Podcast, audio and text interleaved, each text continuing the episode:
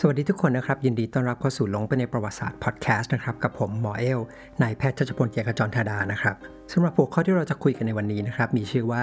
การล่มสลายของกรุงคอนสแตนติโนเปิลนะครับ ซึ่งเป็นเหตุการณ์สำคัญมากเหตุการณ์หนึ่งนะครับในประวัติศาสตร์ของยุโรป เพราะถือได้ว่าเป็นจุดเปลี่ยนสำคัญที่นำไปสู่ผลกระทบหลายๆอย่าง แต่จะสำคัญยังไงเนี่ยเดี๋ยวผมจะเล่าตอนท้ายของ episode ให้ฟังนะครับ แต่ว่าเกริ่นให้ฟังสั้นๆนะครับ ก็คือว่าเหตุการณ์นี้นะครับ มันจะนำพาให้ยุโรปเนี่ยเหมือนกับเป็นตัวเร่งให้ยุโรปเนี่ยเปลี่ยนผ่านจากยุคกลางเข้าสู่ยุคเรเนซองส์นะครับหรือว่ายุคฟื้นฟูศิลปวิทยาการเนี่ยเร็วขึ้น อีกเหตุผลหนึ่งนะครับ คือมันเป็นปัจจัยสำคัญหนึ่งนะครับ ที่ทำให้เหมือนกับบีบยุโรปนะครับทำให้ออกต้องออกสำรวจทางทะเลนะครับแล้วก็สำรวจโลก แล้วนำไปสู่การค้นพบทวีปต่างๆนะครับอย่างที่เราคุยกันไปใน episode ก่อนหน้านะครับ ไม่ว่าจะเป็นเรื่องของ Henry the Navigator นะครับ บาร์โทโลมิวดิแอสแล้วก็ตัวคริสโตเฟอร์โคลัมบัสนะครับพอดแคสต์ episode นี้นะครับได้รับการสนับสนุนจากรองเท้า Skechers รุ่น Go Walk Arch Fit รุ่น Arch Fit นะครับเป็นรุ่นล่าสุดที่มีแผ่นรองเท้าที่โค้งรองรับอุ้งเท้าเป็นพิเศษ ช่วยให้การเดินในชีวิตประจำวันสบายมากขึ้น Skechers Go Walk Arch Fit ขอบคุณครับ ทีนี้พอจะเห็นคร่าวๆแล้วนะครับ ว่าเหตุการณ์นี้มันมีความสำคัญกับประวัติศาสตร์ของยุโรปยังไงบ้าง ผมก็อยากจะชวนนะครับ เริ่มต้นด้วยการที่มาดูนะครับความรู้จักว่า ฝ่ายที่บุกกับฝ่ายที่ตั้งรับเนี่ยเป็นใครนะครับ ก็คือฝ่ายที่บุกเนี่ยก็คือสุลต่านเมห์เมตที่2นะครับของอาณาจักรออตโตมันนะครับ ส่วนฝ่ายที่โดนตั้งรับนะครับและโดนตีแตกเนี่ยก็คืออาณาจักรบิซันทีนนะครับซึ่งมีเมืองหลวงเนี่ยคือกรุงคอนสแตนติโนเปิลนะครับซึ่งในเวลานั้นเนี่ยจักรพรรดิที่ปกครองอยู่ก็คือคอนสแตนตินที่ 11 นะครับทีนี้ในการจะเข้าใจเรื่องราวทั้งหมดเนี่ยก็คือเราต้องขอทำความรู้จักกับแต่ละฝ่ายกันก่อนนะครับ เรามาเริ่มกันที่ทางฝั่งไบซันไทน์นะครับหรือว่าบิซันตีนกันก่อนนะครับ จะเข้าใจไบซันไทน์นะครับหรือว่ากรุงคอนสแตนติโนเปิลนะครับเรามาต้องเริ่มต้นที่อาณาจักรโรมันนะครับที่เคยยิ่งใหญ่ในอดีต คือถ้าย้อนเวลากลับไปนะครับประมาณคริสตศักราชประมาณ 200นะครับ200 กว่าๆจนถึงช่วง 300เนี่ยมันเป็นช่วงเวลาที่อาณาจักรโรมันที่เคยยิ่งใหญ่มากเนี่ยค่อนข้างอ่อนแอลงนะครับมันมีวิกฤตหลายๆอย่างเกิดขึ้นมากมายกับอาณาจักรโรมันนะครับไม่ว่าจะเป็นเรื่องของสงครามกลางเมืองนะครับที่มีการผลัดเปลี่ยนกันขึ้นมานะครับเปลี่ยนจักรพรรดิที่ปกครองเนี่ยเป็นว่าเล่นเลยนะครับจนเหมือนว่า ช่วงนั้นเนี่ยอาณาจักรโรมันกำลังจะล่มสลาย มีเรื่องของอนารยชนนะครับชนเผ่าที่อยู่นอกอาณาจักรโรมันที่บุกเข้ามาพร้อม ๆ กัน มีปัญหาเรื่องของเศรษฐกิจนะครับมีภาวะเงินเฟ้อทั้งหมดนี้มันทำให้เหมือนกับว่าช่วงนั้นโรมันเนี่ยไม่น่าจะรอดแล้วนะครับแต่สุดท้ายเนี่ยอาณาจักรโรมันก็รอดมาได้สำหรับรายละเอียดเรื่องนี้นะครับผมจะเล่าคิดว่าน่าจะทำเป็น episode หน้านะครับก็คือจะเล่าให้ฟังนะครับมันเป็นชื่อเรื่องที่เรียกว่า third century crisis นะครับแต่ว่าที่จะเล่าใน episode นี้ก็คือว่าในช่วงนั้นนะครับ หนึ่งในจักรพรรดิคนสำคัญครับที่ทำให้โรมันตัวในเวลานั้นเนี่ยรอดมาได้นะครับ ก็คือจักรพรรดิที่มีชื่อว่าไดโอคลีเชียนนะครับ ทีนี้พระองค์เนี่ยก็มองว่าตอนนั้นเนี่ยปัญหาหนึ่งที่สำคัญของอาณาจักรโรมันคือโรมันเนี่ยมันใหญ่เกินไป ไม่สามารถที่จะปกครองได้ด้วยคนคนเดียวได้ ก็เลยมีการแบ่งนะครับโรมอาณาจักรโรมันออกเป็น2ส่วนด้วยกันคืออาณาจักรโรมันตะวันตกและตะวันออก แล้วก็มีการแยกกันปกครอง แต่หลังจากนั้นไม่นานนะครับคือพอสิ้นช่วงรัชสมัยของ ไดโอคลีเชียนนะครับ ก็มีสงครามกลางเมืองเกิดขึ้นอีกรอบหนึ่ง แล้วจักรพรรดิองค์ถัดมาเนี่ยที่สุดท้ายเนี่ยปราบทุกคนขึ้นมาได้เนี่ยก็มีพระนามว่าคอนสแตนติน ทีนี้เห็นชื่อก็พอจะเห็นความสัมพันธ์แล้วใช่ไหมครับ ก็เป็นจักรพรรดิพระองค์นี้นะครับที่เป็นคนตั้งเมืองคอนสแตนติโนเปิลขึ้นมา มาจากชื่อของพระองค์ก็คือ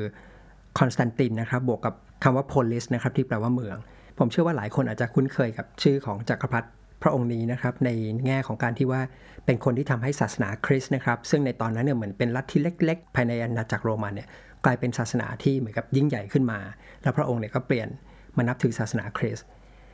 โอเค ประเด็นก็คือว่าจักรพรรดิคอนสแตนตินคนนี้นะครับการสร้างเมืองหลวงขึ้นมาใหม่นะครับเป็นเมืองหลวงที่อยู่ทางตะวันออก โดยที่ตั้งใจให้เมืองนี้เหมือนกับเป็น เมืองที่เหมือนกับเป็นศูนย์กลางนะครับของศาสนาคริสต์ทีนี้เมืองนี้ในปัจจุบันนะครับก็คืออยู่ในประเทศตุรกีนะครับด้วยความที่เมืองนี้มันมีความพิเศษหลายอย่างนะครับก็คือโดยที่ตำแหน่งของเมืองเนี่ยอยู่ในจุดที่เรียกว่าเหมือนกับเป็นจุดยุทธศาสตร์ของโลกเนี่ยมาโดยตลอดนะครับอย่างแรกก็คือตัวเมืองเนี่ยตั้งอยู่ในตำแหน่งที่ถือได้ว่าเป็นจุดเชื่อมเลยนะครับระหว่างทวีปยุโรปกับทวีปเอเชีย อย่างที่2เนี่ยคือเมืองนี้เป็นเมืองที่ตั้งอยู่ตรงกลางนะครับระหว่างทะเลดำแล้วก็ทะเลเมดิเตอร์เรเนียน ทำให้ในการค้าขายเนี่ยต้องมีการเดินทางแลกเปลี่ยนผ่านช่องแคบที่อยู่ติดกับเมืองนี้นะครับก็เลยเหมือนกับว่าเป็นเหมือนกับศูนย์กลางการค้านะครับที่ใครอยากจะค้าขายก็จะผ่านมาแล้วมาแวะที่บริเวณนี้ด้วยปัจจัย 2 อย่างนี้นะครับทำให้เมืองคอนสแตนติโนเปิลเนี่ยเจริญรุ่งเรืองมากนะครับ แล้วก็ในช่วงที่ peak ที่สุดเนี่ยถือว่าเป็นเมืองที่เจริญแล้วก็ร่ำรวย แล้วก็สวยงามที่สุดของยุโรปเลยก็ว่าได้นะครับ ทีนี้สมมติเล่นๆนะครับว่าเราย้อนเวลากลับไปได้นะครับ แล้วเราเข้าไปเดินเล่นใน กรุงคอนสแตนติโนเปิลนะครับพอเราเดินเข้ามาในกำแพงเมืองนะครับ สิ่งที่เราจะเห็นเนี่ยก็คือจะเห็นผู้คนเนี่ยครับที่มีความหลากหลายนะครับ เป็นพ่อค้ามาจากที่ต่างๆนะครับบนถนนหนทางในตลาดมีการพูดด้วยภาษาต่างๆ มากมายนะครับ มาจากทั้งอิตาลีนะครับ มาจากทางยุโรปรวมจากทางพ่อค้าจากโลกมุสลิมเนี่ยก็มาค้าขายด้วย หรือจากประเทศต่างๆในยุโรปนะครับจะเดินทางมาค้าขายในทะเลดำนะครับก็ต้องเดินทางผ่านเมืองนี้ด้วยเช่นกันทำให้มีพ่อค้าเนี่ยมามากมายนะครับโดยเฉพาะพ่อค้าชาวอิตาลีนะครับมาจากเมืองเวนิสจากเมืองเจนัวแล้วในช่วงที่ทางโรมันตะวันออกนะครับหรือว่ากรุงคอนสแตนติโนเปิลเนี่ยกำลังเจริญก้าวหน้าขึ้นอย่างมากมายนะครับโรมันตะวันตกนะครับก็ค่อนข้างเหมือนกับสวนทางนิดนึงก็คือ มันมีปัญหาต่างๆ จากทั้งจากภายในและภายนอกในรุมเร้านะครับทำให้อาณาจักรโรมันตะวันตกเนี่ยค่อยๆอ่อนแอลงเรื่อยๆนะครับ แล้วก็เริ่มโดนรุกรานจากชนเผ่านะครับอนารยชนนะครับ barbarian นะตัวอย่างเช่นนะครับในประมาณคริสตศักราช 400 นะครับ 4410 นะครับ ก็จะมีชนเผ่าอนารยชนที่ชื่อว่าวิสิกอตเนี่ยลุกรานเข้ามา เสร็จแล้วเนี่ยประมาณแค่ประมาณสัก 40 ปีถัดมานะครับ ก็โดนชนเผ่าอีกกลุ่มหนึ่งนะครับ ชื่อแวนดอลเนี่ยบุกเข้ามาถึงกรุงโรมเลยนะครับ เข้ามาปล้นสะดมเข้ามาตี แล้วก็ถัดไปอีกประมาณสัก 20 ปีเนี่ยก็โดนอีกรอบนะครับคราวนี้เนี่ยจักรพรรดิโรมันที่เคยยิ่งใหญ่เนี่ยถึงขนาดถูกปลดนะครับถูกจับไปเป็นเป็นทาสเลยนะครับแล้วสุดท้ายนะครับอาณาจักรโรมันที่เคยยิ่งใหญ่แบบที่เรารู้จักกันเนี่ยก็ค่อยๆ เสื่อมสลายไปนะครับหรือว่าจริงๆ ต้องบอกว่าค่อยๆ วิวัฒนาการเปลี่ยนเป็นยุโรปยุคกลางต่อมานะครับแต่แม้ว่าทางโรมันตะวันตกนะครับจะล่มสลายไปแล้วนะครับ แต่ว่าทางโรมันตะวันออกนะครับก็ยังคงอยู่ต่อและอยู่ต่ออีกนานเป็นพันปีด้วยนะครับนักประวัติศาสตร์รุ่นหลังเนี่ย ตั้งชื่อบริเวณนี้นะครับว่าอาณาจักรไบซันไทน์นะครับ แต่จริงๆ พวกเขาเองเนี่ยไม่ได้เรียกตัวเองว่าเป็นชาวบีซันทีนหรือไบซันไทน์เลยนะครับ พวกเขาเรียกตัวเองเนี่ยว่าเป็นชาวโรมันนะครับ อย่างไรก็ตามด้วยความที่อย่างที่เคยพูดไปตอนแรกนะครับ อาณาจักรโรมันมันใหญ่มาก มีตะวันตกมีตะวันออก พอแยกการปกครองกันเนี่ยมันก็นำไปสู่การใช้วัฒนธรรมที่ต่างกันนะครับ สุดท้ายเนี่ยแม้แต่ภาษาพูดเนี่ยก็ต่างกันไป โดยทางตะวันตกเนี่ยเขาพูดภาษาลาตินถูกไหมฮะ ทีนี้ทางตะวันออกเนี่ยด้วยความที่อยู่แถวๆคาบสมุทร ของกรีกันนะครับ ก็มีการใช้ภาษากรีกกันมากขึ้นนะครับ จนสุดท้ายนะครับประมาณปีคริสตศักราช 600 นะครับ ทางโรมันตะวันออกเนี่ยก็เปลี่ยนมาใช้ภาษากรีกเนี่ยเป็นภาษาราชการไปเลยนะครับ ทีนี้นะครับผมอยากจะชวนดูตัวเลขนิดนึงนะครับ เมืองคอนสแตนติโนเปิลนะครับตั้งขึ้นเนี่ยในปีคริสตศักราช 330 นะครับ 330นะฮะแต่ว่าวันที่โดนตีแตกนะครับล่มสลายลงไปเนี่ยคือคริสตศักราช 1453 ก็คือเป็นเวลา 1,000 กว่าปีนะครับ 1,000 นิดๆ ในวันที่โดนตีนะครับกรุงคอนสแตนติโนเปิลโดนตีแตกเนี่ยต้องบอกว่าในเวลานั้นเนี่ยอาณาจักรเบซันทีนเนี่ยหรือว่าไบซันไทน์เนี่ยไม่ได้ยิ่งใหญ่ต่อไปแล้วนะครับ และตัวเมืองคอนสแตนติโนเปิลเนี่ยก็เสื่อมโทรมลงไปมาก ทีนี้ความทรุดโทรมนะครับความเสื่อมของอาณาจักรไบซันไทน์เนี่ยมันก็มีมาจากหลายปัจจัยด้วยกันนะครับที่ถาโถมเข้ามาเรื่อยๆนะครับอาจจะเริ่มได้จากครั้งแรกนะครับในปีคศ 500 นะครับคือตั้งเมืองมาได้สักร้อยกว่าปีนะครับก็เกิดโรคระบาดครั้งใหญ่นะ ทุกวันนี้เรารู้จักการระบาดของโรคครั้งนั้นนะครับว่า Justinian Plague นะครับก็คือตั้งตามชื่อจักรพรรดิที่ชื่อว่า Justinian นะครับตัวเลขประมาณคร่าวๆนะครับของการระบาดโรคระบาดครั้งนั้นเนี่ยทำให้คนตายไป 25 ล้านคน ซึ่งการที่มีคนเสียชีวิตเยอะเนี่ยมันมีผลกระทบกับอาณาจักรโรมันทั้งทั้งตะวันตกและตะวันออกนะครับ โดยเฉพาะทางตะวันออกเนี่ยมีคนตายไปเยอะนะครับ ซึ่งสมัยก่อนเนี่ยเศรษฐกิจเนี่ยมัน พึ่งการทำการเกษตรถูกไหมพอมีคนตายเยอะๆเนี่ยมันเหมือนกับทาให้มีผลกระทบกับเศรษฐกิจกับสังคมเนี่ยอย่างมากนะครับ แล้วยังไงสุดก็แล้วแต่นะครับ มันไม่สามารถที่จะฟื้นขึ้นมาใหม่ได้จำนวนประชากรน้อยเนี่ยทหารก็เลยมีน้อยไปด้วย หลังจากนั้นนะครับอีกประมาณ 500 ปีถัดมานะครับก็เจอปัญหาใหญ่อีกครั้งหนึ่งก็คือสงครามครูเสดนะครับเป็นสงครามครูเสดครั้งที่ 4 ซึ่ง ในการรบครั้งที่ 4 นะครับ ชาวยุโรปตะวันตกเนี่ยแทนที่จะยกทัพไปรบกับทางมุสลิมนะครับ กลับมาตีเมืองคอนสแตนติโนเปิลซะเฉยๆนะครับ ทีนี้สงครามครูเสดเนี่ยก็คือปกติเราจะคุ้นรู้สึกว่ามันเป็นชาวคริสต์รบกับมุสลิมใช่ไหมครับ จริงๆแล้วเนี่ยต้องบอกว่าไม่ไม่เชิงอย่างนั้นซะทีเดียวไม่ร้อยเปอร์เซ็นต์นะครับ มีหลายครั้งเนี่ยที่เป็นชาวคริสต์เนี่ยรบกันเอง ทีนี้เรื่องรายละเอียดของสงครามครูเสดครั้งที่ 4 หรือว่ารายละเอียดของสงครามครูเสดทั้งหมดเนี่ยผมจะเล่าให้ฟังแยกเป็นเป็น episode อื่นๆเลยนะครับ ก็จะขอติดไว้ก่อน ถ้าเกิดว่า มีใครจำได้นะครับฝากช่วยสรุปให้หน่อยนะครับว่าผมเคยติดค้างเรื่องอะไรไว้บ้าง เพราะว่าบางครั้งเล่าไปเรื่อยๆเนี่ยก็ลืมเหมือนกัน ทีนี้ประเด็นก็คือว่าในสงครามครูเสดครั้งที่4เนี่ยตอนที่ยุโรปตะวันตกเนี่ยยกทัพมาตีคอนสแตนติโนเปิลเนี่ยทำลายหนักมากนะครับ ก็คือว่าบุกเข้ามาปล้นสะดมฆ่าข่มขืนผู้คนเนี่ยไปมากมาย แล้วก็แย่งชิงสมบัติแย่งชิงของมีค่าสิ่งศักดิ์สิทธิ์ทั้งหลายเนี่ยไปมากมาย ซึ่งหลายอย่างทุกวันนี้เรายังเห็นอยู่ในยุโรปตะวันตกเนี่ย แล้วอีกปัจจัยที่สำคัญปัจจัยหนึ่งนะครับ ก็คือเรื่องของตัวอาณาจักรออตโตมันเนี่ยก็คือด้วยความที่ออตโตมันในเวลานั้นเนี่ยก็ค่อยๆ ตีเมือง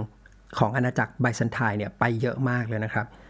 ทำให้เหมือนกับว่าตัวอาณาจักรไบเซนไทน์ตอนนั้นเนี่ยมันแทบจะไม่มีอาณาจักรแล้วมันมีเหลือเมืองหลวงอย่างเดียวนะครับ ก็คือพูดง่ายๆคือไบเซนไทน์เนี่ยแทบจะมีแต่กรุงคอนสแตนติโนเปิลอย่างเดียวแค่นั้นเองนะทีนี้ถ้าเราเดินทางเข้าไปในเมืองในเวลาที่ประมาณสักปีคศ 1400 บ้างนะครับ คืออีกไม่กี่ปีจะโดนตีเนี่ยโดนบุกเนี่ย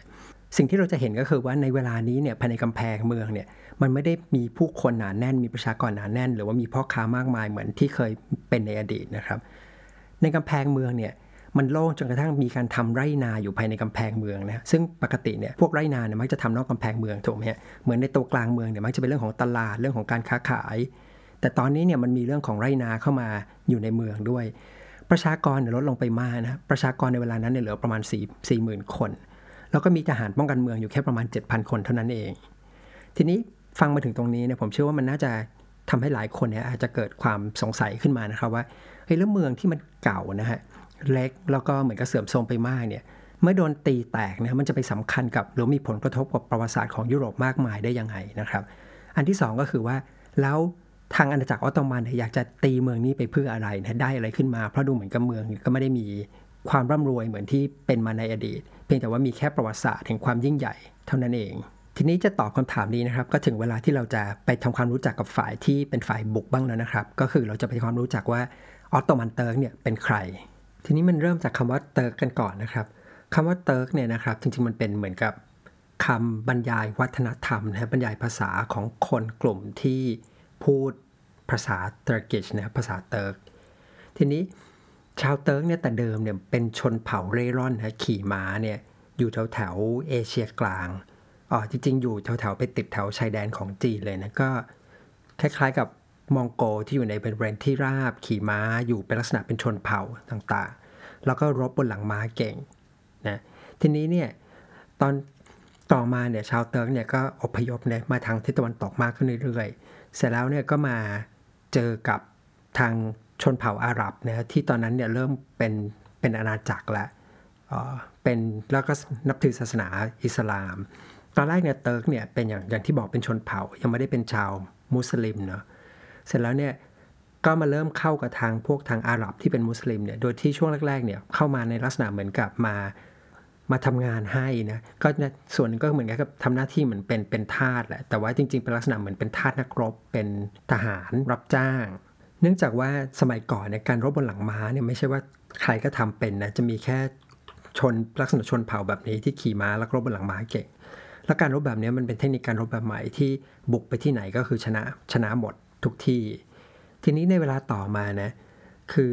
ชนชนเผ่าเติร์กเนี่ยพวกชาวเติร์กเนี่ยที่มาทำงานกับชาวมุสลิมเนี่ยก็รับวัฒนธรรมรับศาสนาอิสลามเนี่ยมามาด้วยนะทำให้เติร์กกับอาหรับเนี่ยค่อยๆประสานรวมกัน แล้วต่อในเวลาต่อมา ในช่วงแรกเนี่ยก็คือ เหมือนกับว่าทางอาหรับเนี่ยจะมีผู้นำทางศาสนาและผู้นำรัฐในการปกครองด้วยเนี่ยเรียกว่ากาหลิบนะหรือว่า caliphate นะในภาษาอังกฤษกาหลิบและcaliphate ส่วนของทางเติร์กเนี่ยจะมาเป็นลักษณะเหมือนกับเป็นสุลต่าน สุลต่านเนี่ยในในความรู้สึกก็เหมือนกับนายพลหรือจอมทัพที่ดูแลเรื่องของการรบ แล้วในเวลาต่อมานะเติร์กเนี่ยก็คล้ายๆแบบว่า ขยายอำนาจ แล้วก็สร้างเป็นอาณาจักรของตัวเองขึ้นมา ก็เป็นเซลจุกเติร์กมันมีสองคำนะสองคำที่อาจจะได้ยินซ้ำๆกันหลาย ๆ ครั้ง มีคำว่าเซลจุกเติร์กกับคำว่าออตโตมันเติร์กคือแรกสุดเนี่ยก็จะเป็นชนเผ่าที่รวบรวมขึ้นมาก็เป็นเซลจุกเติร์กเนี่ยมีความแข็งแกร่งขึ้นมาก่อน แล้วก็สร้างอาณาจักรที่ปึกเป็นปึกแผ่นขึ้นมา แล้วก็มีศูนย์กลางการปกครองนะหรือเป็นเมืองหลวงเนี่ยชื่อว่าเมืองคอนยาทีนี้ในช่วงที่เซลจุกเติร์กเนี่ยกำลังรุ่งเรืองมากๆเนี่ย ตอนนั้นเนี่ยออตโตมันเติร์กเนี่ยก็เป็นเหมือนกับชนเผ่าเล็กๆ ที่อยู่ทางทิศตะวันตกเฉียงเหนือพวกนี้เหมือนเป็นรัฐกันชนระหว่างอาณาจักรบิซันตีนกับตัวเซลจุกเติร์กชื่อออตโตมันเนี่ยนะมาจากคนที่เหมือนกับเป็นผู้นำของเผ่านะที่เป็นคนเริ่มเผ่าขึ้นมาที่ชื่อออสมาน แล้วต่อมาเนี่ย เซลจุกเติร์กเองเนี่ยค่อยๆเสื่อมอำนาจลง ส่วนหนึ่งก็มาจากการที่มองโกลนะบุกขยายอำนาจมาแล้วเซลจุกเติร์กเนี่ยก็มีความขัดแย้งมีอะไรกันทำให้อิทธิพลเนี่ยของเซลจุกเติร์กน้อยลง จังหวะนี้นะออตโตมันภายใต้การนำของออสมานเนี่ยก็เริ่มค่อยๆขยายอาณาจักรขึ้น โดยคนสำคัญก็คือลูกชายนะชื่อออร์ฮานเนี่ยคือคนที่ขยายอำนาจของออตโตมันขึ้นมา แล้วเสร็จแล้วก็ตีหลาย ๆ เมืองนะซึ่งตอนนั้นเนี่ยเป็นเมืองของอาณาจักรบิซันตีนแล้วก็รวบรวมขึ้นมาจนกระทั่งเป็นจักรวรรดิออตโตมันที่ยิ่งใหญ่ แล้วก็ตั้งเมืองหลวงนะของอาณาจักรออตโตมันขึ้นมานะชื่อว่าเอเดรีนนะซึ่งปัจจุบันเนี่ยก็คือเมืองเอเดรียโนโปลที่อยู่ในประเทศตุรกี ชื่อค่อนข้างเยอะนิดนึงนะครับ แต่ว่าที่ผมพูดมาเนี่ยเพราะว่าตอนที่เราคุยกันพวกประวัติศาสตร์ของทางตะวันออกกลางเนี่ยมันจะมีชื่อพวกนี้ขึ้นมาอีกทีหนึ่งถ้าใครฟังแล้วรู้สึกว่ามันมันเยอะเกินไปนะเอาเป็นว่าสรุปสั้นๆอีกทีก็คือว่าเติร์กเนี่ยเป็นชนเผ่าเร่ร่อน ต่อมาก็มา อยู่กับชาวอาหรับ แล้วก็นับถือศาสนามุสลิมขึ้นมา ศาสนาอิสลามนะเป็นชาวมุสลิม แล้วก็สร้างอาณาจักรขึ้นมา ตอนแรกก็เป็นเซลจุกเติร์กต่อมาเซลจุกเติร์กเนี่ยก็เสื่อมอำนาจลง แล้วก็ออตโตมันเติร์กเนี่ยก็ขยายอำนาจขึ้น โดยสุลต่านที่มีชื่อว่าออร์ฮานแล้วเป็นออร์ฮานเนี่ยที่ยึดดินแดนต่างๆนะทำให้อาณาจักรบิซันตีนที่เคยยิ่งใหญ่เนี่ยค่อยๆ หดเล็กลงเล็กลงจนสุดท้ายเนี่ยเหลือแต่เมืองคอนสแตนติโนเปิลเมืองเดียวนะเป็นเหมือนกับ เหมือนเป็นไข่แดงอยู่เมืองเดียวนะครับ แล้วก็ล้อมรอบเนี่ยเป็นอาณาจักรออตโตมันหมด คราวนี้นะครับเราลองเดินเข้าไปในสมมติเล่นๆ เราเดินเข้าไปในอาณาจักรออตโตมัน ในความรู้สึกเนี่ยต้องบอกว่าออตโตมันในเวลานั้นเนี่ยมันไม่เชิงว่าเป็นรัฐที่มีแต่ศาสนาอิสลามเนี่ยอาณาจักรออตโตมันเนี่ยค่อนข้างเปิดกว้างมีคนที่นับถือหลาย ๆ ศาสนาเนี่ยอยู่ภายใต้การปกครองของออตโตมัน ไม่ว่าจะเป็นยิวนะหรือว่าเป็นชาวคริสต์ เราผู้นำนะคือสุลต่านเนี่ยค่อนข้างเปิดกว้างให้คนเนี่ยนับถือหลายศาสนา โดยเฉพาะศาสนาคริสต์กับศาสนายิวถือว่าเป็นคนที่นับถือศาสนาพระเจ้าองค์เดียวกันเขาเรียกว่า people of the book นะฮะก็คือถือว่าโอเคนับถือพระเจ้าองค์เดียวกันแหละ เพียงแต่ว่าถ้าคุณนับถือศาสนาอื่นเนี่ยโอเค คุณก็จะมีสิทธิ์หลาย ๆ อย่างน้อยกว่า แล้วคุณต้องจ่ายภาษีที่มากกว่าคนอื่น แล้วด้วยเหตุนี้นะทำให้รัฐเนี่ยจริง ๆ ต้องต้องบอกว่าชอบ ประโยชน์ที่ได้จากการที่มีคนศาสนาอื่นอยู่ภายใต้การปกครอง เพราะว่าทำให้เก็บภาษีได้ เพราะฉะนั้นอาณาจักรออตโตมันเนี่ยจะมีเหมือนกับหลายศาสนาอยู่ด้วยกัน ไม่เชิงว่าเป็นรัฐอิสลาม ในแง่ของสถาปัตยกรรมเนี่ยเวลาเราเดินเข้าไปในออตโตมันเนี่ยเมืองต่างๆนะหลังจากที่ไปยึดจากบิซันตีนมาได้เนี่ยเหมือนเอาสถาปัตยกรรมของบิซันตีน ซึ่งมีความเป็นยุโรปเนี่ยมาผสานเข้ากับของทางมุสลิมเนี่ยทำให้มีความเป็นทั้ง โลกมุสลิม แล้วก็วัฒนธรรมแบบตะวันตกเนี่ยปนอยู่ด้วยกัน ทีนี้ประเด็นที่พูดเล่ามาทั้งหมดเนี่ยนะจริงๆเนี่ยแค่อยากจะบอกว่า ในตัวเวลานั้นเนี่ยภาพของออตโตมันเนี่ยอย่าไปมองว่าเป็นรัฐอิสลามที่มีลักษณะมีแต่ชาวมุสลิม แต่เป็นรัฐที่มีทั้งความเป็นยุโรปนะเป็นตะวันตกแล้วก็เป็นมุสลิมเนี่ยปนอยู่พอๆกัน ที่สำคัญก็คือว่าจะเห็นว่าในเวลาต่อมาเมื่อบุกไปที่คอนสแตนติโนเปิลเนี่ยมันไม่ใช่สงครามศาสนา แต่เป็นการขยายอำนาจนะในแง่ของดินแดนนะขยายอิทธิพลในแง่ของการเมือง โอเคถึงตรงนี้นะครับก็เชื่อว่ารู้จักกันทั้งสองฝ่ายแล้วนะครับ ก็คือรู้จักทั้งฝ่ายที่บุกกับฝ่ายที่ตั้งรับแล้วนะครับ ว่าตอนนั้นเนี่ยเขาเป็นใครนะครับ แล้วก็อยู่ในสภาวะแบบไหน ทีนี้คำถามก็มาถึงคำถามที่น่าสนใจมากคำถามหนึ่งก็คือว่า แล้วออตโตมันเนี่ยนะอยากจะบุกเข้าไปยึดกรุงคอนสแตนติโนเปิลเนี่ยเพื่ออะไร เพราะถ้าว่ากันตามตรงเนี่ยจะบอกว่าอย่างที่คุยกันไปก็คือเมืองคอนสแตนติโนเปิลตอนนั้นเนี่ยเสื่อมโทรมมากนะแล้วก็ไม่ได้มีความร่ำรวยอะไรมากมายนะคือมีแต่อดีตที่ยิ่งใหญ่เท่านั้นทำไมออตโตมันเนี่ยอยากจะปิดตีนะเมืองนี้ให้ได้ แล้วจริงๆเนี่ยการจะไปปิดล้อมเมืองเนี่ยเพื่อพยายามตีคอนสแตนติโนเปิลเนี่ยไม่ใช่เรื่องไม่ใช่เรื่องง่ายๆนะคือมีความเสี่ยงสูงมาก เพราะอะไรเดี๋ยวจะเล่าให้ฟังนะฮะ เรามาตอบคำถามก่อนว่าทำไมออตโตมันเนี่ยถึงอยากบุกไปกรุงคอนสแตนติโนเปิลสำหรับชาวมุสลิมแล้วนะครับ เมืองคอนสแตนติโนเปิลเนี่ยถูกเปรียบเทียบว่าเหมือนเป็นแอปเปิลทองคำนะครับ ส่วนหนึ่งเนี่ยก็เป็นเพราะว่าศาสดานะครับศาสดาของศาสนาอิสลาม คือศาสดามูฮัมหมัดเนี่ยนะครับ เคยทำนายไว้ว่านะครับหรือว่ากล่าวไว้ว่าในที่สุดเนี่ยครับสักวันหนึ่งเนี่ยกรุงคอนสแตนติโนเปิลเนี่ยซึ่งเหมือนกับเป็น ศูนย์กลางของศาสนาคริสต์เนี่ยก็จะตกเป็นของชาวมุสลิมเช่นกัน ดังนั้นการพิชิตเมืองนี้นะครับไม่ว่าเมืองเนี่ยจะอยู่ในสภาพที่ทรุดโทรมแล้วก็ตามเนี่ยมันเหมือนเป็น trophy นะเหมือนเป็นถ้วยรางวัลซะมากกว่า ก็คือเหมือนกับเป็นการได้แสดงความสัญลักษณ์ของความยิ่งใหญ่นะครับไม่ใช่เพราะว่าเมืองเนี่ยมันมีความร่ำรวย แล้วก็ดังนั้นนะครับด้วยเหตุผลนี้เนี่ยก็เลยมีการมีความพยายามนะครับที่พยายามที่จะตีกรุงคอนสแตนติโนเปิลเนี่ยมาหลายครั้งแล้ว แต่ไม่เคยมีใครตีเมืองนี้แตกได้สำเร็จสักทีนะครับ ดังนั้นเนี่ยถ้าผู้นำคนไหนนะครับเป็นผู้นำที่นำกองทัพมาตีได้สำเร็จเนี่ยก็มีแนวโน้มว่าจะได้เป็นตำนานนะครับในประวัติศาสตร์ได้ ก็เลยเกิดคำถามขึ้นมาว่า เมืองที่มีทหารป้องกันเมืองแค่ 7,000 คนเนี่ยทำไมถึงตียากนะครับ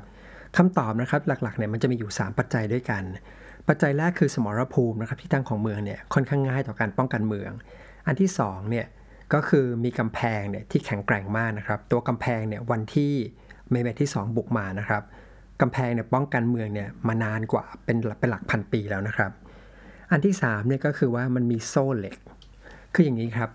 อย่างที่บอกไปว่าคือตัวเมืองเนี่ยมันตั้งอยู่ในสมรภูมิที่ดีมาก หมายความว่าสามารถที่จะโดนตีได้จากทางด้านเดียวเท่านั้นคือด้านหน้า ทีนี้จริง ๆ แล้วเนี่ยด้านข้างของเมืองเนี่ยนะครับ มันเป็นเหมือนกับปากน้ำที่มีแม่น้ำเนี่ยไหลไหลผ่าน คนที่บกเนี่ยสามารถที่จะนำเรือเนี่ยเข้าปากน้ำนะครับแล้วไปตีที่ด้านข้างของเมืองได้ ซึ่งมันจะสร้างปัญหา เพราะว่ามันจะกลายเหมือนกับว่ากำแพงสองฝั่งเนี่ยถูกตีพร้อมกันทำให้จะต้องแบ่งทหารเนี่ยมาช่วยป้องกัน คือมันป้องกันเมืองได้ยากขึ้น แต่ว่าตรงปากน้ำเนี่ยนะครับมีการนำโซ่เหล็กขนาดใหญ่เนี่ยมาขึงพาดเอาไว้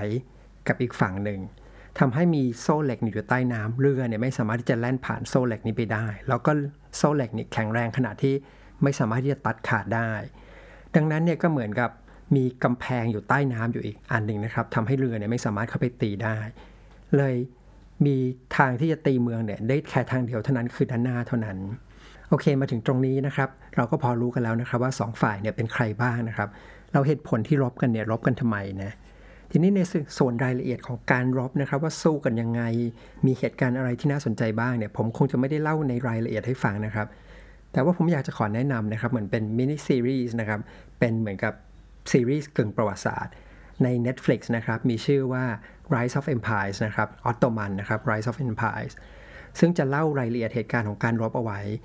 ในซีรีส์เนี่ยจะให้เหมือนกับเมห์เมดที่2นะครับสุลต่านเมห์เมดที่2เนี่ยเป็นพระเอกแล้วก็เล่าเรื่องราวของเหตุผลนะครับ แล้วก็รายละเอียดในการต่อสู้นะครับ ตอนที่ตีเมืองคอนสแตนติโนเปิลจนแตก ซึ่งรายละเอียดเนี่ยค่อนข้างตรงกับเหตุการณ์จริงนะครับ ทีนี้การต่อสู้ในครั้งนี้เนี่ยมันค่อนข้างน่าสนใจ เพราะมันมีมันมีเรื่องราวที่มีสีสันนะครับมีตัวละครที่น่าสนใจ มี item หรือว่ามีอาวุธเด็ดๆเนี่ยหลายอย่างด้วยกัน ทีนี้ผมก็จะขอเล่าแบบกว้างๆนะครับให้พอเหมือนกับเป็น trailer หรือว่าเป็นหนังตัวอย่างให้ฟังนิดหนึ่งนะครับว่ามันมีรายละเอียดอะไรที่น่าสนใจบ้าง คือเหตุการณ์ไอ้การปิดล้อมแล้วก็บุกเข้าเมืองคอนสแตนติโนเปิลนี้นะครับ มันมีชื่อว่า the Great Siege of Constantinople นะครับ siege ที่แปลว่าปิดล้อมนะครับหรือว่าปิดกั้นซึ่งได้ชื่อว่า The Great เนี่ยเพราะว่าการปิดล้อมหรือว่าการมาพยายามมาตีเมืองคอนสแตนติโนเปิลเนี่ยมันเกิดขึ้นหลายครั้งแล้วนะครับ ครั้งนี้ถือว่าเป็นครั้งที่ยิ่งใหญ่นะครับ The Great หรือว่า The Last นะครับครั้งสุดท้าย มันเกิดขึ้นเนี่ยเดือนมีนาคมนะครับจนถึงพฤษภาคมของปี 1453นะโดยรวมเนี่ยกินเวลาประมาณ 2 เดือนนะครับคือเกิดวันที่ 31 มีนาคมหรือว่าเมษานะครับคือตีเดือนเมษากับพฤษภา หรือประมาณ 8 สัปดาห์ก็ตีเมืองได้แตก ทีนี้อย่างที่บอกก็คือว่าทำไมถึงใช้เวลาต้อง 2 เดือน ทั้งที่ตัวเมืองเนี่ยมีทหารป้องกันเมืองอยู่ประมาณ 7,000 คนเนะฮะแล้วก็ขณะเดียวกันเมห์เมดที่2เนี่ยนำกองทัพเนี่ยมาใหญ่มากนะมีอยู่ประมาณ 80,000 คนนะฮะหรือว่าอาจจะมากถึง 1 0 0 0 0แสนคน อันนี้เป็นตัวเลขโดยประมาณ ทีนี้มันฟังดูเหมือนกับว่าพลังในการรบมันต่างกันมาก จนว่าการรบครั้งนี้มันดูไม่น่าจะสนใจนะฮะเพราะมันเหมือนเล่นเกมแล้วแบบ 2 ทีมจะต่างกันมากเนี่ยมันดูไม่น่าสนุก แต่จริง ๆ แล้วนะการตัดสินใจมาตีเมืองคอนสแตนติโนเปิลของสุลต่านเมห์เมดที่2เนี่ยมันมีความเสี่ยงเหมือนกันนะเพราะว่าเขาเนี่ยยกทัพที่ใหญ่มากมานะแล้วก็มาเผชิญหน้ากับเมืองที่ได้ชื่อว่ามีปราการป้องกันเมืองเนี่ยที่เข้มแข็งที่สุดในยุโรปเวลานั้นเลยนะก็คือกำแพงที่ว่ากำแพงยักษ์ป้องกันเมืองมาแล้วเป็นพันปี ขณะเดียวกันนะทางเมห์เมดที่2นะสุลต่านเมห์เมดที่2เนี่ยก็ไม่แน่ใจว่าทางยุโรปตะวันตกเนี่ย จะยกทัพมาช่วยหรือเปล่า เพราะว่าแน่นอนก็คือยังไงก็คือมายกทัพมาตี ต่อให้ไม่ใช่สงครามศาสนา แต่ว่าเมืองที่ยกมาตีเนี่ยเป็นเมืองเหมือนกับเป็นเมืองศาสนาคริสต์แล้วก็ทางคอนสแตนติโนเปิลเนี่ยอาจจะขอความช่วยเหลือไปทางยุโรปตะวันตก ซึ่งจริงๆขอไปด้วยนะแต่ว่าไม่ได้ยกทัพมาช่วยมากนัก เพราะว่าอะไรเดี๋ยวจะเล่าให้ฟัง แต่ว่าในทางสุลต่านเมห์เมดที่2เนี่ยก็ไม่รู้ว่ายุโรปจะยกทัพมาหรือเปล่านะทีนี้ถ้าสมมติว่ายุโรปยกทัพใหญ่มาจริงๆเนี่ยก็เท่ากับว่า กองทัพของสุลต่านเมห์เมดที่2เนี่ยก็จะอยู่เหมือนกับโดนแซนด์วิชจากหน้าและหลังนะฝั่งหนึ่งก็จะเป็นกำแพงใหญ่อีกฝั่งหนึ่งก็จะเป็นกองทัพใหญ่จากยุโรป ซึ่งก็เป็นไปได้ว่ากองทัพของเขาเนี่ยอาจจะถูกทำลายสิ้นในครั้งเดียวนะเพราะฉะนั้นก็คือมันเหมือนเป็นมีความเสี่ยงทั้งสองฝ่าย ไม่ใช่ว่าชนะชัวร์อันที่2เนี่ยในแง่ของการรบเนี่ยมันก็จะมีพูดถึงอาวุธพิเศษนะในการรบครั้งนั้นก็คือปืนใหญ่ที่มีขนาดใหญ่ที่สุดของโลกในเวลานั้น เป็นเมืองปืนใหญ่ของ ช่างนะชาวช่างทำอาวุธที่ชื่อชาวฮังการีนะชื่อออบันนะครับ ซึ่งถูกสร้างขึ้นมาเพื่อมาถล่มกำแพงยักษ์ตัวปืนเนี่ยมันมีขนาดที่ใหญ่มากเนี่ยความยาวของตัวกระบอกปืนเนี่ยยาว 8 เมตร ส่วนกระสุนปืนเนี่ยก็จะเป็นก้อนหินขนาดใหญ่หนักเนี่ยเจ็ดประมาณ 700 กิโลกรัมเขาบอกว่าปืนใหญ่เนี่ยมันหนักมากนะใหญ่และหนักมากถึงขนาดที่ว่าเวลาเคลื่อนย้ายแต่ละครั้งเนี่ย ต้องใช้วัวประมาณ 60 ตัว แล้วก็คน 250 คนเนี่ยช่วยกันลากปืนใหญ่ให้เคลื่อนมาช้าๆ ปืนใหญ่อันนี้จริงๆ เกือบจะเคยเป็นของกรุงคอนสแตนติโนเปิลนะครับ เพราะว่าพ่อค้าชาวฮังการีนะพ่อค้าอาวุธเนี่ยที่ชื่อออร์บันเนี่ยเคยนำไปเสนอปืนใหญ่เนี่ยให้กับจักรพรรดินะคอนสแตนตินที่ 11 แต่ว่าด้วยความที่แพงเกินไปแล้วก็เหมือนกับไม่มีวัตถุดิบพอที่จะใช้สร้างเนี่ยก็เลยปฏิเสธไปพ่อค้าอาวุธคนนี้นะออร์บันก็เลยนำไปเสนอกับสุลต่านเมห์เมดที่ 2 ซึ่งก็ ตอบรับนะครับ แล้วก็สร้างขึ้นมา แล้วก็มันมีตำนานเล่าถึงความพลังความทรงพลังของปืนกระบอกนี้นะมากมาย เช่น เขาบอกว่าปืนใหญ่เนี่ยเมื่อยิงไปครั้งหนึ่งนะมันจะต้องพักการยิงเนี่ยเป็นประมาณ 3 ชั่วโมง จึงจะยิงครั้งถัดไปได้ เพราะว่าการยิงแต่ละครั้งเนี่ยมันจะทำให้ตัวกระบอกปืนเนี่ยมันร้อนมากนะถ้ายิงต่อเนื่องไปเรื่อยๆเนี่ยกระบอกปืนใหญ่จะแตกได้ เพราะฉะนั้นในวันหนึ่งเนี่ยปืนใหญ่กระบอกนี้จะยิงได้แค่ 7 ครั้งเท่านั้น จะไม่ได้แปลว่ามีแค่ปืนใหญ่กระบอกเดียวนะมันมีปืนใหญ่ที่เล็กกว่านี้อยู่ด้วยนะครับ แต่อันนี้เป็นเหมือนกับปืนใหญ่ที่ใหญ่ที่สุด นอกเหนือจากนี้นะฮะจะยิงแต่ละครั้งนี่เขาบอกว่าต้องมีการเตรียมตัวต้องระวัง ถ้ามีผู้หญิงตั้งท้องอยู่ใกล้เนี่ยจะต้องหลบให้ไกล เพราะว่าเสียงมันจะดังมาก ถึงขนาดที่เรียกว่าอาจจะทำให้แทงได้เลย แทงลูกได้ และเสียงนี้มันดังขนาดที่ว่านกที่อยู่บนท้องฟ้ากำลังบินผ่านเนี่ยเมื่อได้ยินเสียงเนี่ยจะตกลงมาตาย เพราะว่าด้วยความตกใจกับเสียงปืนที่ดัง โอเค นั่นคืออาวุธนะทีนี้นอกเหนือจากปืนใหญ่ที่ทรงพลังเนี่ยก็ยังมีหน่วยทหารระดับที่เรียกว่าเป็นทหารระดับพิเศษนะหน่วยพิเศษระดับอีลิทที่มีชื่อว่า Janissaries นะครับทีนี้ในตัวซีรีส์เนี่ยก็จะมีเล่าเรื่องของ Janissaries ให้ฟังด้วย ผมจะเล่าพื้นเพนิดนึงนะครับให้ฟังเผื่อใครมีโอกาสได้ไปดูจะได้รู้ภูมิหลังของหน่วยทหารนี้ เพราะว่าในซีรีส์เนี่ยไม่ได้พูดถึง หน่วยทหารชื่อว่า Janissaries นะครับเป็นหน่วยรบพิเศษนะเหมือนกับเป็น เป็นทหารส่วนตัวที่ขึ้นตรงกับสุลต่านเลยนะมีความพักดีกับสุลต่านมาก ทหารกลุ่มนี้เนี่ยมาจากไหน ทหารกลุ่มนี้เนี่ยจริงๆเนี่ยเป็นเด็กชาวคริสเตียนนะเป็นคือเด็กชาวคริสเตียนที่อยู่อยู่ในอาณาจักรของออตโตมันที่ถูกเมืองที่ถูกออตโตมันไปยึดมาได้นะและเด็กชาวคริสเตียนเหล่านี้ถูกจับมาเป็นทาสตั้งแต่เด็ก แล้วก็นำมาฝึกทหาร แล้วก็คัดเลือกคนที่มีความเก่งเนี่ยให้เหมือนกับผ่านขั้นตอนการฝึกมาเรื่อยๆ แล้วเหมือนกับเป็นทหารที่เป็นทหารที่พักดีโดยตรงรับคำสั่งโดยตรงกับสุลต่าน ทีนี้เด็กกลุ่มนี้เนี่ยก็คืออย่างที่บอกก็คือมีความเป็นเด็กชาวยุโรปแหละอยู่แต่เดิมเนี่ยคือบ้านเกิดเนี่ยก็คืออยู่แถวแถวคาบสมุทรเบาขานเนี่ยซึ่งปัจจุบันก็คือหลายประเทศ เช่นประเทศโครเอเชียนะอัลเบเนีย กรีกนะพวกนี้เนี่ยเราก็มาถูกฝึกจนเป็นทหารที่ดีมาก แล้วก็จะเหมือนเป็นทหารที่เรียกว่าปัจจุบันเขาเรียกว่าเหมือนกับเป็นพวก shock shock troop เนี่ย shock trooper ก็คือหมายถึงทหารกลุ่มที่เหมือนเป็นแนว ประจัญบานอะไรประมาณนี้ฮะโอเค อันนี้ก็เป็นเรื่องของหน่วยทหารพิเศษ แล้วก็จะมีตัวละครอีกตัวหนึ่งที่สำคัญมาก ถือว่าเหมือนกับเป็นพระเอกตัวเอกฝั่งของคอนสแตนติโนเปิลนะครับ และในประวัติศาสตร์จริงก็เป็นทหารที่มีบทบาทสำคัญมากนะฮะ ก็คือเจ i วานนีจูสตินีอานีคือตัวเขาเองเนี่ยไม่ใช่ไม่ได้อาศัยอยู่ในเมืองกรุงคอนสแตนติโนเปิลนะครับ แต่เขาเป็นทหารอาสาที่ลุกขึ้นมานะครับ เขาเป็นชาวเจนัวนะครับชาวอิตาลี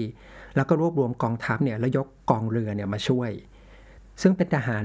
ทางที่มาจากยุโรปตะวันตกส่วนน้อยนิดมากนะครับ ที่ยอมยกทัพมาช่วยกับกรุงกรุงคอนสแตนติโนเปิลแต่ว่าตัวจูสตินีอานีเนี่ยเขาเป็นผู้นำที่มีเหมือนกับมีความเป็นผู้นำสูงมากนะครับ มีเสน่ห์แล้วว่าเหมือนอย่างที่บอกก็คือในซีรีส์นี้ก็ให้เหมือนกับเป็นตัวเด่นอีกตัวหนึ่งนะครับ แล้วก็เขาเชื่อในประวัติศาสตร์เชื่อกันว่าเป็นเพราะเขานะครับเพราะความมีความสามารถของเขาเนี่ยทำให้ทหารในกรุงคอนสแตนติโนเปิลเนี่ยยอมที่จะปักหลัก ต่อสู้นะครับถึง 2 เดือน ไม่ว่าต้องต่อสู้กับทหารฝ่ายตรงข้ามที่มีเยอะกว่ามากนะครับ แล้วก็มีอาวุธที่ค่อนข้างน่ากลัวมาก ทีนี้ในแง่ของการต่อสู้นะครับ คือสมมติว่าถ้าเราไปอยู่ในสมรภูมินะไปอยู่ตรงนั้นเลยเนี่ยสิ่งที่เราจะเห็นก็คือว่าทางฝ่ายของออตโตมันนะก็จะระดมยิงระดมปืนใหญ่นะยิงยิงตุ้มตุ้มตุ้มตุ้มใส่กำแพงทั้งวันนะเสียงเนี่ยดังสนั่นวันไหว ผู้คนในเมืองเนี่ยอยู่ได้ความหวาดกลัวนะคือมีเสียงดังเนี่ยตั้งทั้งวัน โดยเฉพาะตัวปืนใหญ่กระบอกใหญ่ ยิงทีนี้คือดังสนั่นหวั่นไหวแต่ว่าพอพอตกกลางคืนนะพอมืดเนี่ยฝั่งออตโตมันเขาจะหยุดยิง ส่วนทางฝั่ง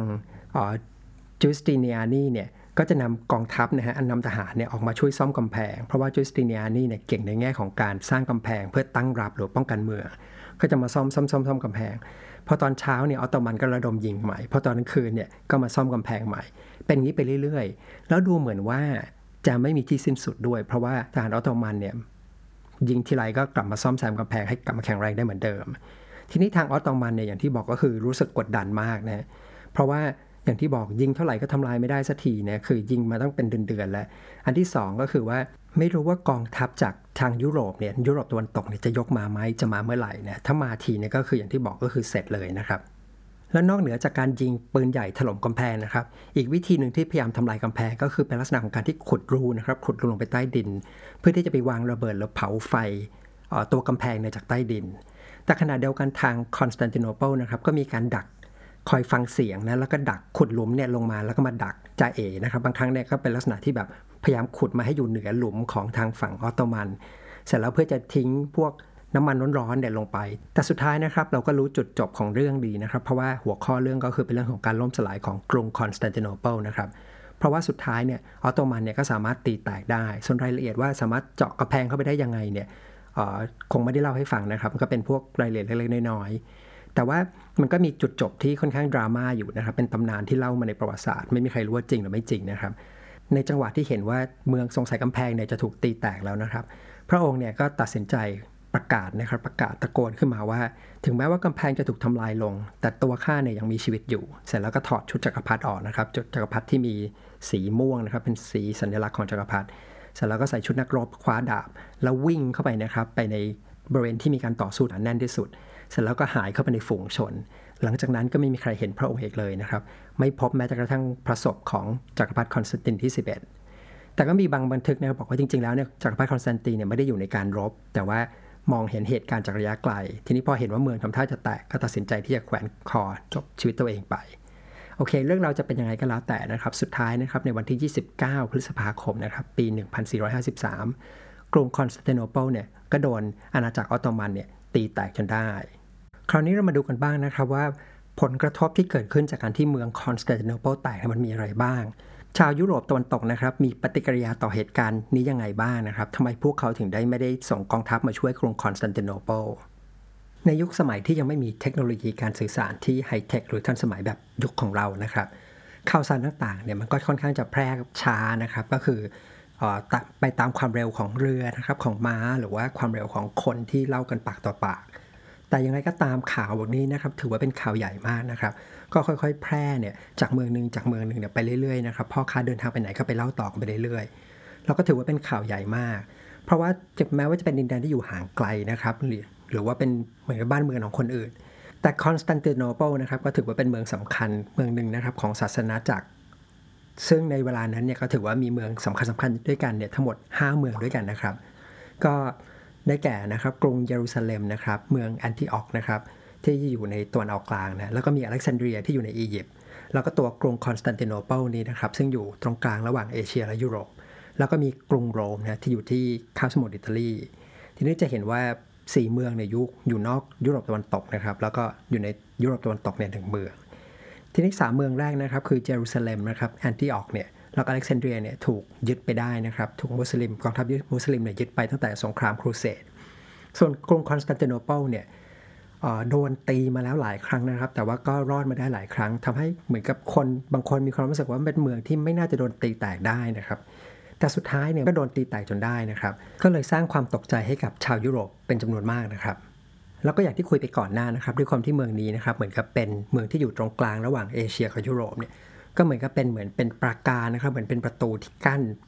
เอเชียกับยุโรปนะครับทีนี้พอมันพังลงก็เหมือนประตูบ้านมันถูกเปิดออกนะครับ คนเนี่ยก็เริ่มรู้สึกว่าเฮ้ยสี่เมืองสำคัญถูกยึดไปแล้วนะครับ ประตูก็โดนทะลวงไปแล้วเนี่ยกองทัพมุสลิมจะบุกมาถึงกรุงโรมไหมทีนี้คำถามว่าพระสันตะปาปารู้สึกยังไงบ้างนะครับ แน่นอนครับพระสันตะปาปาในฐานะของผู้นำศาสนาจักรนะครับโรมันคาทอลิกนะครับ ก็รู้สึกตกใจมากนะครับ ในเวลานั้นเนี่ยโป๊ปเนี่ยคือพระสันตะปาปานิโคลัสที่5นะครับก็รู้สึกกลัวนะครับ รู้สึกว่าเหมือนกับกองทัพมุสลิมเนี่ยรุกรานเข้ามาในดินแดนของคริสเตียนมากขึ้นเรื่อยๆแล้ว ก็เลยมีการพยายามนะครับที่จะเรียกนะครับเรียกปลุกระดมชาวยุโรปเนี่ยให้ไปรบในสงครามครูเสดนะครับแต่ว่าในตอนนั้นเนี่ยด้วยความที่ประเทศมหาอำนาจของยุโรปเนี่ยก็ได้แก่อังกฤษฝรั่งเศสนะครับแล้วก็โฮลีโรมันเอ็มพายนะครับหรือว่าจักรวรรดิโรมันอันศักดิ์สิทธิ์เนี่ยด้วยความที่เหมือนกับ ตัวเองก็มีปัญหายุ่งอยู่กับปัญหาของตัวเองนะครับ สงคราม ระหว่างกันเอง สงครามในประเทศต่างๆเนี่ยทำให้แม้ว่าพวกเขาจะรู้สึกว่ามันเป็นเหตุการณ์สำคัญ แต่ว่าเหมือนกับเรื่องของตัวเองมันก็เยอะอยู่แล้ว ก็ต้องแก้ปัญหาของตัวเองไปก่อนนะครับก็เลยไม่ได้สนใจมาก แล้วอีกผลที่สำคัญนะครับ ด้วยความที่อย่างที่รู้กันนะครับ ว่ายุโรปตะวันตกเนี่ยเป็นคริสต์นิกายโรมันคาทอลิกนะครับ ส่วนทางกรุงคอนสแตนติโนเปิลเนี่ยหรือว่าไบซันไทน์เนี่ยเป็นกรีกออร์โธดอกซ์นะครับ ซึ่ง ต้องบอกว่าเหมือนกับว่ามันเหมือนกับมองว่าเหมือนกับคนละศาสนา คือในในมุมของโรมันคาทอลิกก็จะมองว่าเกรกออร์โธดอกซ์เนี่ยเป็นคริสก็จริงจะเป็นคริสแบบที่ไม่ถูกต้อง มันก็เลยเหมือนกับมีความรู้สึกว่าไม่ใช่พวกชั้นอยู่นิดๆหน่อยๆนะครับ สุดท้ายนะครับยังไงก็แล้วแต่พระสนมเด็จปาปานิโคลัสที่5เนี่ยก็จากโลกนี้ไปซะก่อนนะครับ แล้วหลังจากนั้นก็ไม่ได้มีคนอื่นที่ขึ้นมา แล้วมีความพยายามที่จะสารต่องานนี้อย่างจริงจังนะครับ สงครามครูเสดหรือว่าการยกทัพไป ไปต่อสู้เนี่ยก็เลยไม่เกิดขึ้นนะครับ ถือว่าจบไป หลังจากนั้นนะครับยุโรปทางทิศตะวันออกเนี่ยก็คือแถวแถวบริเวณทางคาบสมุทรบาลคานเนี่ยก็เลยตกอยู่ภายใต้ของอาณาจักรออตโตมันนะครับ ทีนี้ความสำคัญก็คือว่า ตรงนี้เนี่ยมันทำให้ประวัติศาสตร์ของทั้งสองยุโรปนะครับยุโรปตะวันตกและตะวันออกเนี่ยมันแยกไปคนละทาง จริงอยู่ว่าจริง ๆ มันเริ่มแยกตั้งแต่สมัยอาณาจักรโรมันแล้วนะครับ ก็คือเริ่มแยกกันปกครองก็มีความห่างกันบ้าง แต่ไม่มากหลังจากที่โดน อาณาจักรของมุสลิมเนี่ยปกครองไป หลังจากนั้นประวัติศาสตร์ก็จะแยกไปคนละทิศกันเลย โอเค คราวนี้เรามาดูคุยผลกระทบอย่างที่ 2 นะครับแน่นอนว่าเมื่อเมืองโดนตีแตกเนี่ยสิ่งที่เกิดขึ้นก็คือคนก็ต้องกลัวถูกไหมฮะก็หนี ทีนี้เนี่ยชาวยุโรปตะวันออกเนี่ยจำนวนมากนะครับพวกนักปราชญ์ชาวกรีกต่างๆเนี่ยก็หนีนะครับหนีไปที่ยุโรปตะวันตกหนีไปที่คาบสมุทรอิตาลี และแน่นอนว่าเวลาไปเนี่ยก็ไม่ได้ไปตัวเปล่าถูกไหมครับ ก็มีการขนตำรานะครับตำราความรู้เก่าๆติดตัวไปด้วย ซึ่งก็เป็นตำราความรู้สมัยกรีกโบราณนะครับ สมัยอาณาจักรโรมโรมันนะครับ ทีนี้เนี่ยในเวลานั้นเนี่ยช่วงที่คอนสแตนติโนเปิลถูกตีแตกเนี่ยยุโรปตะวันตกเนี่ยกำลังเริ่มเริ่มแล้วถือว่าเพิ่งเริ่มเริ่มเข้าสู่ยุคเรเนซองส์นะครับหรือยุคฟื้นฟูศิลปวิทยาการ ซึ่งมันก็คือช่วงเวลาที่ยุโรปเนี่ย เริ่มหันมาสนใจอ่านตำราโบราณนะฮะสอ่านพวกตำราสมัยกรีกโบราณนักปราชญ์ต่างๆ ซึ่งถือว่าเป็นช่วงเปลี่ยนผ่านระหว่างยุโรปยุคกลางนะฮะหรือว่ายุคมืดเนี่ยเข้าสู่ยุโรปที่เป็นยุคเรเนซองส์ทีนี้การที่มีตำราจำนวนมากเนี่ยถูกหรือว่ามีนักปราชญ์นักคิดเนี่ยเดินทางเข้ามาในยุโรปตะวันตก มันเหมือนไปไปเร่งนะครับเร่งกระบวนการเร่งปฏิกิริยาเนี่ยให้การเปลี่ยนผ่านจากยุโรปยุคกลางหรือยุคมืดเนี่ยเข้าสู่เรเนซองส์เนี่ยเร็วขึ้น แล้วก็ผลกระทบอย่างที่3นะครับของการที่เมืองนี้แตกนะครับ ก็ต้องบอกว่านี่เป็นครั้งที่ถือว่าเป็นการสิ้นสุดของอาณาจักรโรมันอย่างแท้จริงนะครับ จริงอยู่ว่าอาณาจักรโรมันตะวันตกเนี่ยมันล่มสลายมาเป็นพันปีแล้วนะครับ แต่ว่าทางทางตะวันออกเนี่ยก็ยังมองว่าตัวเองเนี่ยเป็นชาวอาณาจักรโรมันที่ยิ่งใหญ่อยู่ แต่พอไบซันไทน์นะครับจบสิ้นลงเนี่ยคราวนี้มันจบอย่างแท้จริงแล้ว ขณะเดียวกันนะครับก็เกิดขึ้นเป็นการเกิดขึ้นของอาณาจักรที่ยิ่งใหญ่อาณาจักรใหม่ก็คืออาณาจักรออตโตมันนะครับที่เข้ามาแทนที่ ทีนี้มันมีความเชื่อแบบหนึ่งนะครับเป็นความเชื่อของชาวยุโรปในตั้งแต่สมัยยุโรปยุคกลางนะครับมันเป็นความเชื่อที่ภาษาละตินเนี่ยพูดว่า translatio imperi นะครับภาษาอังกฤษเนี่ยก็คือ transfer of rule นะครับความหมายก็คือว่ามันเป็นความเชื่อที่ว่ามันมีการส่งต่ออำนาจนะครับ จากอาณาจักรหนึ่งนะครับ ไปสู่อาณาจักรหนึ่งนะครับ มันเป็นวิธีการมองประวัติศาสตร์แบบที่เชื่อว่าเทพเจ้าหรือพระเจ้าเนี่ยจะมีการตั้งเมืองที่โปรดปรานหรือเมืองที่ชอบเป็นพิเศษขึ้นมาเมืองหนึ่ง แล้วก็เมื่อหมดความพอใจเมืองนั้นก็จะล่มสลายไปนะครับ ก็จะมีอาณาจักรใหม่เกิดขึ้น ตัวอย่างเช่น แต่เดิมเขาก็มองว่าในประวัติศาสตร์เนี่ยมันก็จะเริ่มจากอาณาจักรบาบิโลนเนี่ยเคยยิ่งใหญ่มาก่อน พอต่อมาอาณาจักรบาบิโลนเนี่ยมันล่มสลายลง ก็มีอาณาจักรเปอร์เซียเกิดขึ้นแทนพอต่อมาอาณาจักรเปอร์เซียเนี่ยไม่ได้รับความปลื้มจาก เทพเจ้าอีกแล้วนะครับอาณาจักรเปอร์เซียก็ล่มสลายลง แล้วกรีกโบราณเนี่ยก็ขึ้นมาแทนที่พอกรีกลงปุ๊บอาณาจักรโรมันก็ขึ้นมา คราวนี้ก็มาถึงว่าพอคอนสแตนติโนเปิลล่มสลายลงเนี่ยมันก็คืออาณาจักรโรมันปิดฉากอย่างสิ้นเชิง มันก็ต้องมีอาณาจักรใหม่เนี่ยเกิดขึ้นมาแทนที่คำถามคืออาณาจักรไหนนะครับจะเป็นหรือว่าเมืองไหนเนี่ยจะขึ้นมาแทนที่อาณาจักรโรมันที่ยิ่งใหญ่ แล้วก็แน่นอนนะครับว่าหลาย ๆ เมืองนะครับหลาย ๆ รัฐเนี่ยก็ต้องการที่จะเป็นอาณาจักรใหม่ที่ขึ้นมารับช่วงความยิ่งใหญ่ต่อ ซึ่งแม้แต่ออตโตมันเองนะครับคือสุลต่านเมเมตที่2เนี่ยก็ยังเรียกตัวเองนะครับว่าเป็น Sultan of Rum นะครับคำว่า Rum คำนี้ก็คือคำว่าโรมนะครับก็เหมือนกันก็คือเหมือนกับบอกว่าฉันนี่คือสุลต่านแห่งโรมนะครับอาณาจักรโรมันใหม่หรืออีกเมืองหนึ่งนะครับที่มองว่าขึ้นมาแทนที่นะครับมารับช่วงต่อก็คือมอสโกนะครับคือตอนนั้นยังไม่เป็นประเทศรัสเซียแบบที่เราคุ้นเคยกันนะครับแต่ว่ามันเป็น อาณาจักรที่ปกครองด้วย prince นะครับเขาเรียกว่า Principality นะครับ Principality of Moscow นะครับด้วยความที่ในเวลานั้นเนี่ยอาณาจักรนี้นะครับเมืองนี้นะครับก็นับถือกรีกออร์โธดอกซ์เหมือนกับไบซันไทน์นะครับก็เลยมองว่าเขาเนี่ยเหมือนกับเป็นทายาทนะครับไม่ใช่แค่ทายาททางศาสนาของไบซันไทน์นะครับเป็นทายาทในแง่ของการปกครองด้วย ถึงขนาดที่ว่าอย่างพระเจ้าซาร์นะครับที่ใช้เรียกจักรพรรดิของรัสเซียเนี่ยก็มาจากคำว่าซีซาร์นะครับก็เป็นคำโรมันเหมือนกันนะครับ แล้วสัญลักษณ์ของพระเจ้าซาร์ก็จะเป็นรูปนกนกอินทรีสองหัวถูกไหมฮะก็จะเป็นสัญลักษณ์ที่มาจากไบเซนไทน์เหมือนกันนะครับก็คือมาจากนกเอ็นซีของโรมันนะครับ ทีนี้นอกเหนือจากออตโตมันเนี่ยอ๋อแล้วก็รัสเซียแล้วเนี่ยก็ยังมี Holy Roman Empire เนี่ยชื่อก็บอกอยู่แล้วนะก็คือบอกว่าตัวเองเนี่ยเป็นจักรวรรดิโรมันอันศักดิ์สิทธิ์นะครับ ซึ่งจริง ๆ ก็คนกลุ่มนี้จริง ๆ ก็คือตั้งแต่สมัยที่โรมันอยู่จริง ๆ ก็เป็นเหมือนกับเป็นนานารยชนนะครับ คือเป็นชนเผ่าเยอรมันพวกนั้นไป แต่ก็มองว่าตัวเองเป็นทายาทของโรมันเหมือนกันสำหรับ Holy Roman Empire ถ้าใครไม่รู้จักนั้นก็คือเหมือนกับเป็นเหมือนกับเป็นจุดเริ่มต้นของคนที่ในเวลาต่อมาก็มาเป็นทางเยอรมันนะครับหรือว่าเป็นฝรั่งเศสบางส่วน แล้วที่เห็นได้นะครับก็คือราชวงศ์ฮับสเบิร์กของ Holy Roman Empire เนี่ยก็จะใช้สัญลักษณ์เป็นนกอินทรีสองหัวเหมือนกันนะครับ ก็จะเหมือนกับของทางพระเจ้าซาแล้วก็เหมือนของโรมันนะครับ หรือแม้แต่ในเวลาที่ต่อมายุคหลังเลยนะครับ อย่างเช่น ตอนสมัยที่จักรพรรดินโปเลียนเนี่ยขึ้นมาเป็นจักรพรรดิยิ่งใหญ่นะครับแล้วก็นำกองทัพฝรั่งเศสเนี่ยบุกไปยึดครองเมืองต่างๆเนี่ย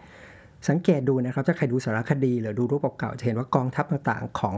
นโปเลียนเนี่ยจะมีสัญลักษณ์ต่างๆ การจัดทัพอะไรต่างๆ ที่มีลักษณะคล้ายกับกองทัพโรมัน หรือแม้แต่ฮิตเลอร์นะครับคือในยุคสมัยใกล้เคียงของเราเนี่ยผู้นำกองทัพนาซีเนี่ยเวลาดูสารคดีสงครามโลกจะเห็นว่า กองทัพนาซีเนี่ยมันจะมีลักษณะที่รูปแบบต่างๆเนี่ยคล้ายกับทหารของโรมัน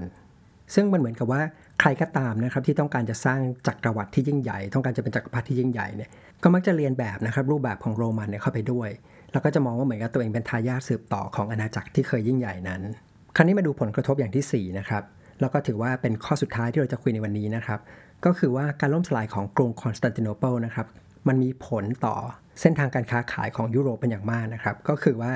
การเดินทางไปค้าขายกับโลกตะวันออกเนี่ยมันทำได้ยากขึ้น คือมันมีค่าใช้จ่ายเนี่ยที่สูงขึ้น มันก็เลยเหมือนเป็นการบีบแบบกลายๆนะครับให้ยุโรปเนี่ยต้องพยายามหาเส้นทางใหม่ๆนะครับที่จะเดินทางมาเอเชียเพื่อมาค้าขาย ซึ่งก็นำไปสู่เรื่องราวต่างๆ ที่เราคุยกันไปในหลาย episode ก่อนหน้านะครับ ก็คือเรื่องของ Henry the Navigator นะครับเรื่องของที่ทำให้โปรตุเกสนะครับสร้างโรงเรียนเดินเรือมา แล้วก็สามารถเดินทางอ้อมแหลมกูดโฮปไปเอเชียได้สำเร็จ หรือว่าเรื่องของคริสโตเฟอร์โคลัมบัสนะครับ